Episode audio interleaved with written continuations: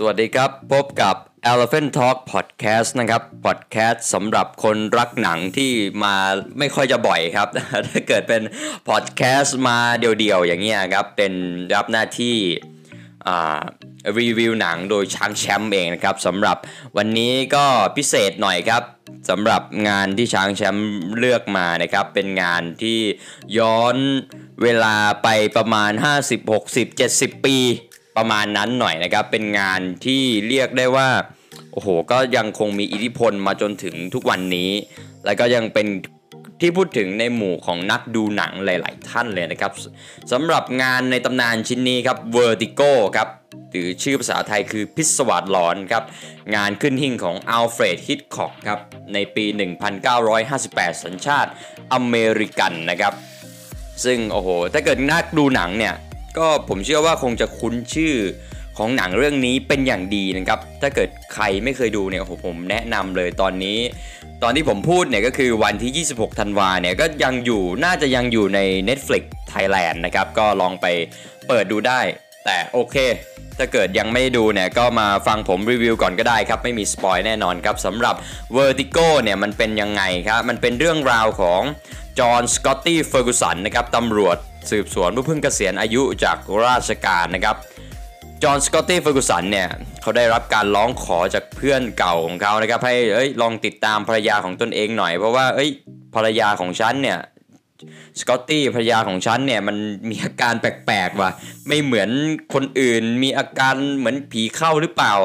สกอตตี้เขาก็เลยต้องอ่าเห็นว่าเป็นเพื่อนเก่าครับ ก็เลยโอเค เดี๋ยวฉันจะลองสืบให้ ซึ่งภรรยาของเพื่อนเก่าของเขานะครับ ก็ชื่อว่ามาเดลีนเอเลสเตอร์นะครับ มาเดลีนนะครับเธอมีอาการคล้ายกับถูกผีสิง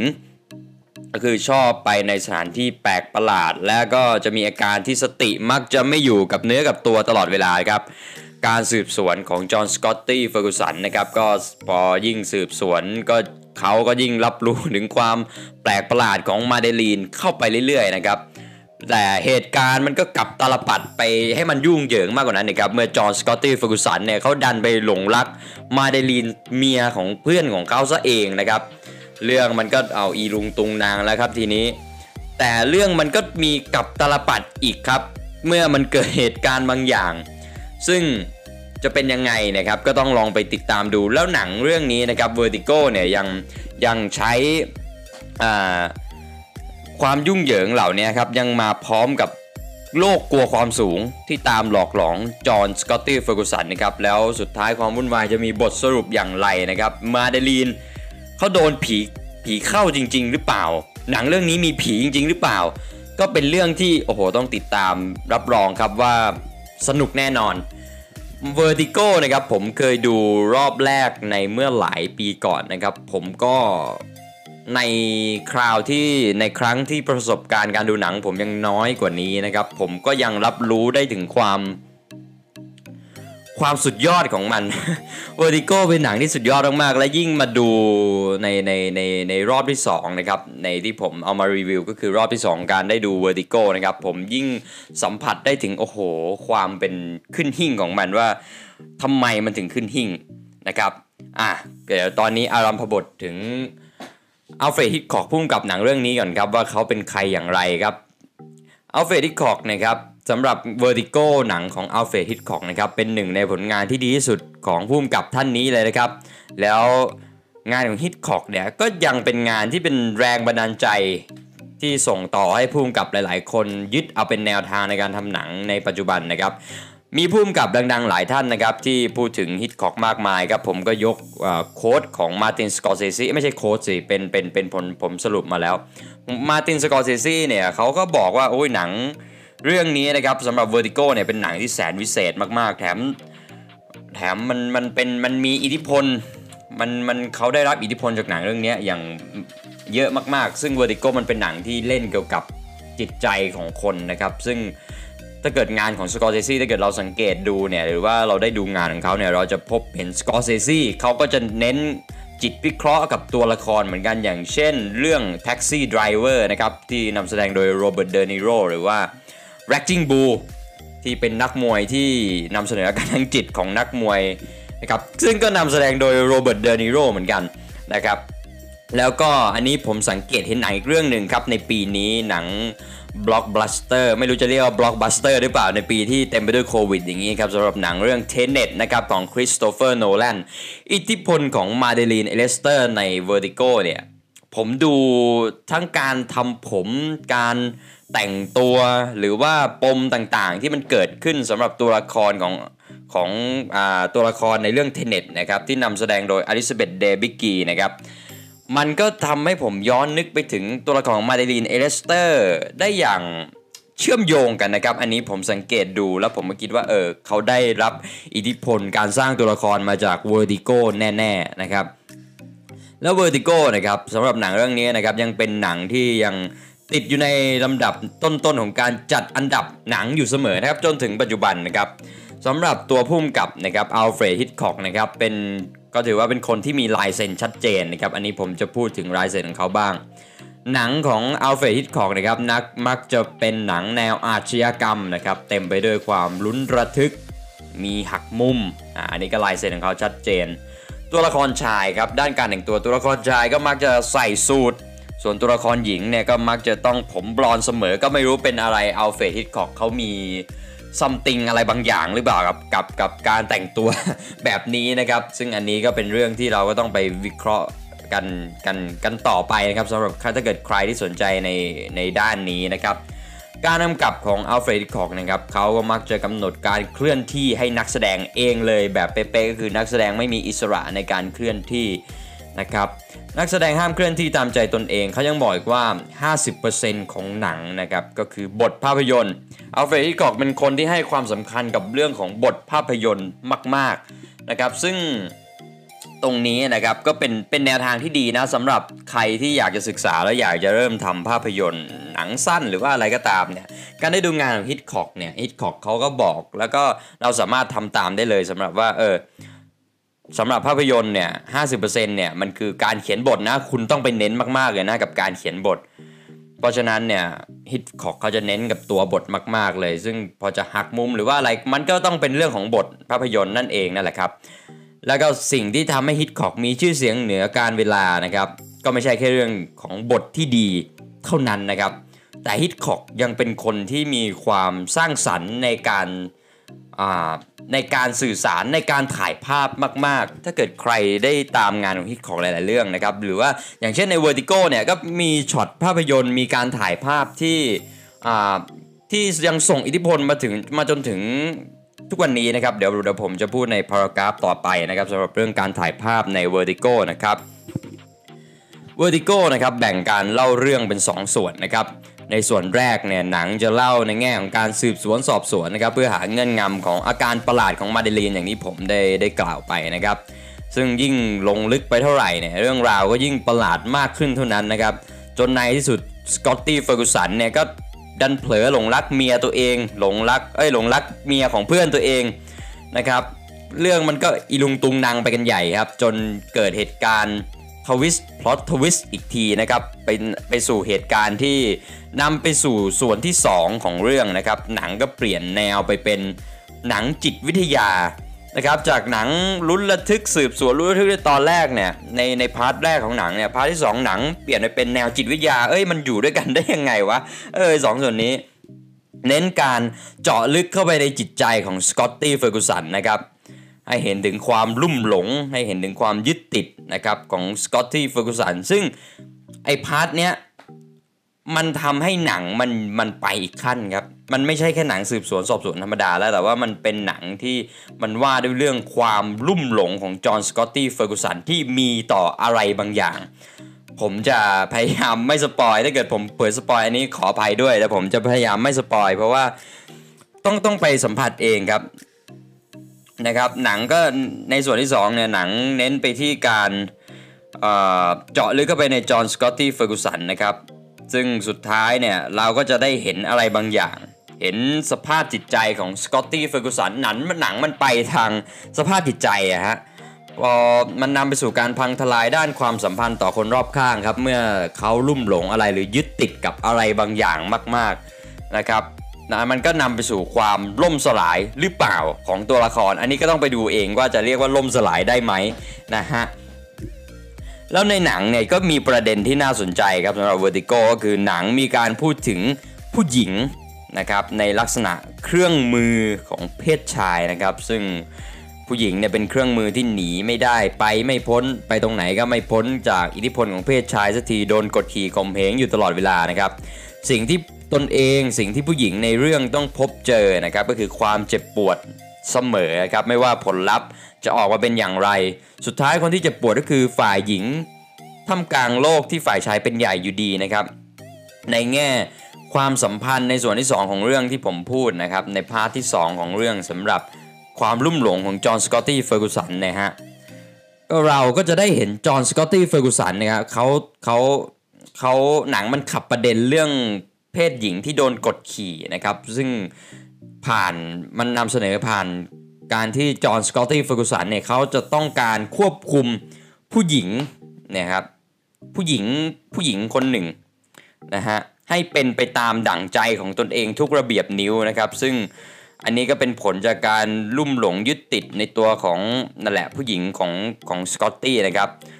ซึ่งตรงนี้นะครับด้านการแสดงเนี่ยต้องชื่นชมการแสดงของเจมส์ สจ๊วตนะครับนักแสดงชายที่แสดงเป็นจอห์นสกอตตี้เฟอร์กูสันเนี่ยชื่อเจมส์ สจ๊วตเจมส์ สจ๊วตเนี่ยแสดงอารมณ์ความลุ่มหลง ความต้องการควบคุมนะครับความแบบ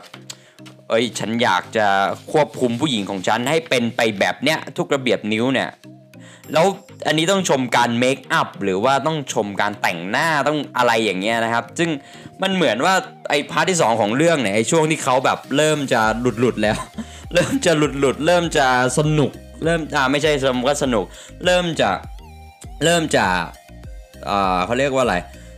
ตกเข้าไปหลงเข้าไปในห่วงอารมณ์ของการควบคุมผู้หญิงคนนั้นของเขาแล้วเนี่ย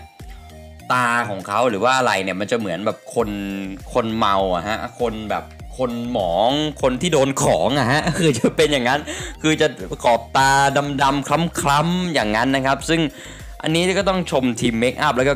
การแสดงของเจมส์จวดด้วยนะครับแล้วก็การแสดงของฝ่ายหญิงนะครับฝ่ายหญิง คนที่เล่นเป็นนางเอกในเรื่อง Vertigo นะครับชื่อเขาชื่อคิมโนวักนะครับคิมโนวักเนี่ยแสดงเป็นผู้หญิงที่ขับอารมณ์ของ ผู้หญิงที่เป็นเครื่องมือของเพศชายนะครับ ได้อย่างน่าเห็นใจ และในขณะเดียวกันก็มีเสน่ห์อันนี้ผมพูดในฐานะที่ผมเป็นผู้ชายนะฮะก็ขออภัยด้วยสำหรับเฟมินิสต์ถ้าเกิดได้ฟังอยู่ในตอนนี้นะครับ ซึ่งคิมโนวัคเขาแบบมีมีมี sex appeal แบบอย่างนั้นจริงๆนะฮะในเรื่องนะฮะก็มีประเด็นอีกครับ ก็คือในเรื่องอสร้างตัวละครให้จอห์นสกอตตี้เฟอร์กูสันนะครับเป็นโรคกลัวความสูงด้วยนะครับ หนัง setting ให้สกอตตี้นะครับผมขอเรียกจอห์นสกอตตี้เฟอร์กูสันว่าสกอตตี้แล้วกันหนัง setting ให้สกอตตี้เป็นโรคกลัวความสูงอย่างรุนแรงนะครับอันเนื่องมาจากเหตุการณ์ในอดีตของตัวเขาเองนะครับที่ต้องเห็นเพื่อนตำรวจตกจากที่สูงลงมาตายเนี่ยไอเหตุการณ์ไอร้ายๆตรงนั้นเนี่ยมันก็นำมาซึ่งโรคกลัวความสูงของเขานะครับหนังนำนำปมตรงนี้นะครับมาใช้ได้อย่างชาญฉลาดมาก ทั้งเรื่องแล้วก็เป็นปมที่มันขับดันให้ให้ตัวละครมันมันมันร้ายมันเดินต่อไปด้วยนะครับ ทั้งไอ้โรคกลัวความสูงเนี่ยยังเป็นสัญญะในเชิงของการยึดติดกับอดีตอีกด้วยนะครับ อย่างที่ใน part ที่ 2 ที่ผมพูดไปว่าใน part ที่2เลยสกอตตี้เฟอร์กูสันเขาจะลุ่มหลง เขาจะมัวเมาไปกับการยึดติดกับอดีตของตัวเองมาก ๆเลยนะฮะ ก็ไอโรคกลัวความสูงนี่แหละ ก็ถูกใช้ในเชิงสัญญะด้วยครับ ในใช้ในเชิงของการยึดติดกับอดีต การก้าวข้ามอดีตไม่ได้นะครับสำหรับเรื่องราวความรักและความรู้สึกผิดของจอห์นสกอตตี้เฟอร์กูสันกับจุดๆนะฮะยังไม่เผลอบอกนะฮะโอเคมาถึงเรื่องการถ่ายภาพนะครับ Vertigo นะครับมีการถ่ายภาพที่โดดเด่นมากๆนะครับทั้งการ blocking ตัวละครนะครับการจัด composition การจัดตำแหน่งของตัวละครในภาพนะครับรวมทั้งการเคลื่อนกล้องเพื่อเสริมอารมณ์นะครับซึ่งหนังนะฮะมีช็อตของกล้องที่โดดเด่นที่สุดของเรื่องเลยซึ่งจะไม่พูดก็ไม่ได้ครับ ก็คือช็อตนั้นเขาเรียกว่า vertigo effect หรือภาษาอย่างเป็นทางการเนี่ยฮะเขาเรียกว่า zoom out and track in นะครับก็คือการใช้กล้องเนี่ยซูมออกขณะเคลื่อนกล้องเข้าหาตัวละครนะฮะ มันก็จะได้ช็อตที่มันจะวูบวูบมันจะดูวูบวูบหน่อยอ่าตรงนี้ลองพิมพ์ใน YouTube ก็ได้ถ้าเกิดใครสนใจนะครับก็น่าจะจะจะ get สิ่งที่ผมพูดว่ามันมันมันเป็นช็อตแบบไหนนะฮะไอช็อตแบบนี้นะครับเป็นช็อตที่ทำให้คนดูรู้สึกจะเหมือนตกจากที่สูง นะฮะจากอาการกลัวความสูงของเจ้าสกอตตี้ในเรื่องเนี่ยโดยช็อตที่ว่านี้นะครับยังถูกนำมาใช้ในยุคปัจจุบันในหนังปัจจุบันอีกด้วยนะครับซึ่งเราสามารถหาดูวิดีโอเอเซ่นะครับในทาง YouTube ได้เลยนะครับหนังเรื่องแล้วหนังเรื่องนี้นะครับถ่ายภาพโดย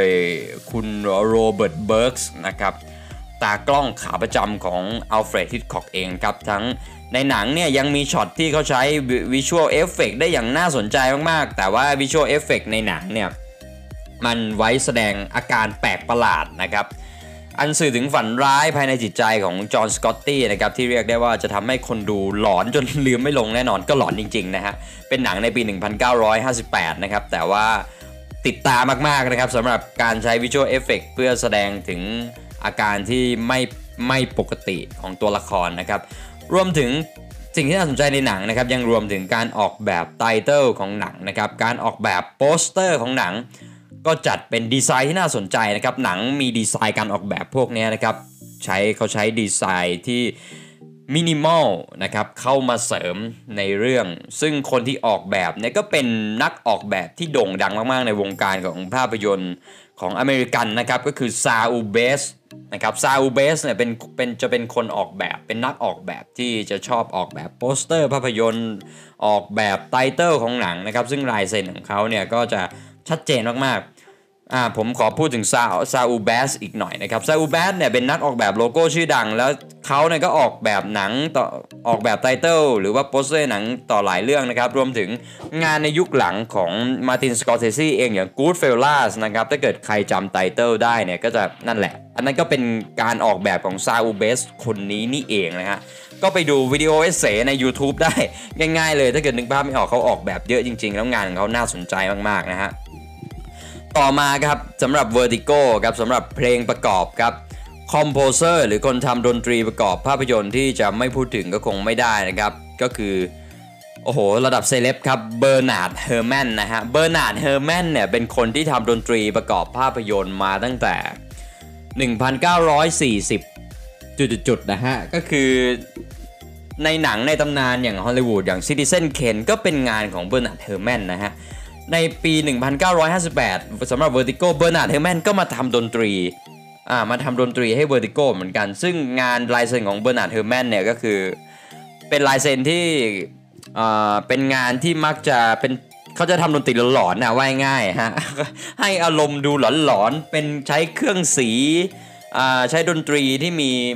ที่มีแบบใช้ไวโอลินสีประหลาดประหลาดเหมือนเหมือนหนังผีอะฮะ อ่าประมาณนั้นอันนี้ก็จะเป็นจะจะเป็นลายเซ็นของเบอร์นาร์ดเฮอร์แมนซึ่งเบอร์นาร์ดเฮอร์แมนเนี่ยผมก็จะพูดอีกอีกอีกนิดสักนิดนิดหนึ่งนะครับสำหรับอิทธิพลของเขาก็คือคนที่รับอิทธิพลของเขามา แล้วบอกว่าผมชอบเบอร์นาร์ดเฮอร์แมนมากๆ ก็นักดนตรีที่ญี่ปุ่นอย่าง เรียวอิจิ ซากาโมโตอย่างเงี้ยเขาก็ชอบเบอร์นาร์ดเฮอร์แมนนะ ถ้าเกิดใครได้ฟังงานของเรียวอิจิแต่ผมว่าก็แบบไม่ค่อยจะไม่ค่อยจะ ไม่รู้สึกว่าเขาจะจะจะลิงก์กันเท่าไหร่นะ ระหว่างเรียวอิจิ ซากาโมโตกับกับกับคุณเบอร์นาร์ดเฮอร์แมนเนี่ยเบอร์นาร์ดเฮอร์แมนเนี่ยฮะก็เป็นเนี่ยฮะก็เป็นอีกคนหนึ่งที่ออกแบบที่อยู่กับกับฮิตคอกทำเพลงให้กับฮิตคอกหลายงานมากๆ ใน Vertigo เนี่ยนอกจากเขาจะออก ออกอะเขาจะทำเพลงที่เสริมอารมณ์ของภาพยนตร์ให้มันแบบมันนัวร์มันดูน่ากลัวด้วยเนี่ย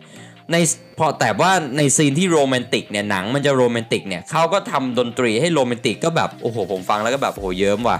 เออโรแมนติกมากๆนะฮะก็เป็นเป็นเป็นอีกคนเป็นงานของอีกคนก็ลองไปหาฟังได้ ผมว่าติดหูแน่นอนนะครับสำหรับงานของเบอร์นาร์ดเฮอร์แมนนะครับโอเคมาถึงสรุปว่า Vertigo นะครับจัดเป็น หนังที่ควรหามาดูให้ได้ครับเราจะพลาดไม่ได้สำหรับหนังเรื่องนี้นะครับ เพราะเราจะเห็นองค์ประกอบของหนังอาชญากรรมฟิล์มนัว ที่ครบถ้วนสมบูรณ์แน่นอนครับ แถมหนังยังพูดถึงความลุ่มหลงในตัวหญิงสาวได้อย่างเซ็กซี่นะฮะ ผมใช้คำว่าเซ็กซี่ เซ็กซี่หรือไม่เซ็กซี่อย่างไรลองไปดูฮะ และอันตราย จนอดคิดไม่ได้ว่าที่นักวิจารณ์จะเขาเทคะแนนให้หนังเรื่องนี้อย่างท่วมท้นเนี่ย เป็นเพราะว่าหนังมันเซ็กซี่ชวนลุ่มหลงหรือเปล่า ถึงหนังจะไม่ได้มีฉากโป๊เปลือยสักฉากเลยก็ตาม อ่าผมสรุปนะฮะไอ้ที่ผมสรุปเนี่ยก็คือผมสรุปหนังเรื่องนี้มันเซ็กซี่มากผมดูแล้วแบบโอ้โห ในปี 1958 คือทำหนังแล้วมันเซ็กซี่ขนาดเนี้ยคุณคุณเก่งมากเลยนะฮิตผมไม่รู้ว่าฮิตคอกเขาจะมีโหมดนี้ด้วยโหมดที่เขาจะเซ็กซี่มากๆเขาเป็นผู้ชายนะฮะแต่ว่าเขาทำเป็นเขาทำหนังที่แบบโอ้เซ็กซี่ว่ะ เซ็กซี่มากๆแล้วนักวิจารณ์ก็ยกให้ Vertigo นะครับหนังเรื่องนี้เป็นหนังที่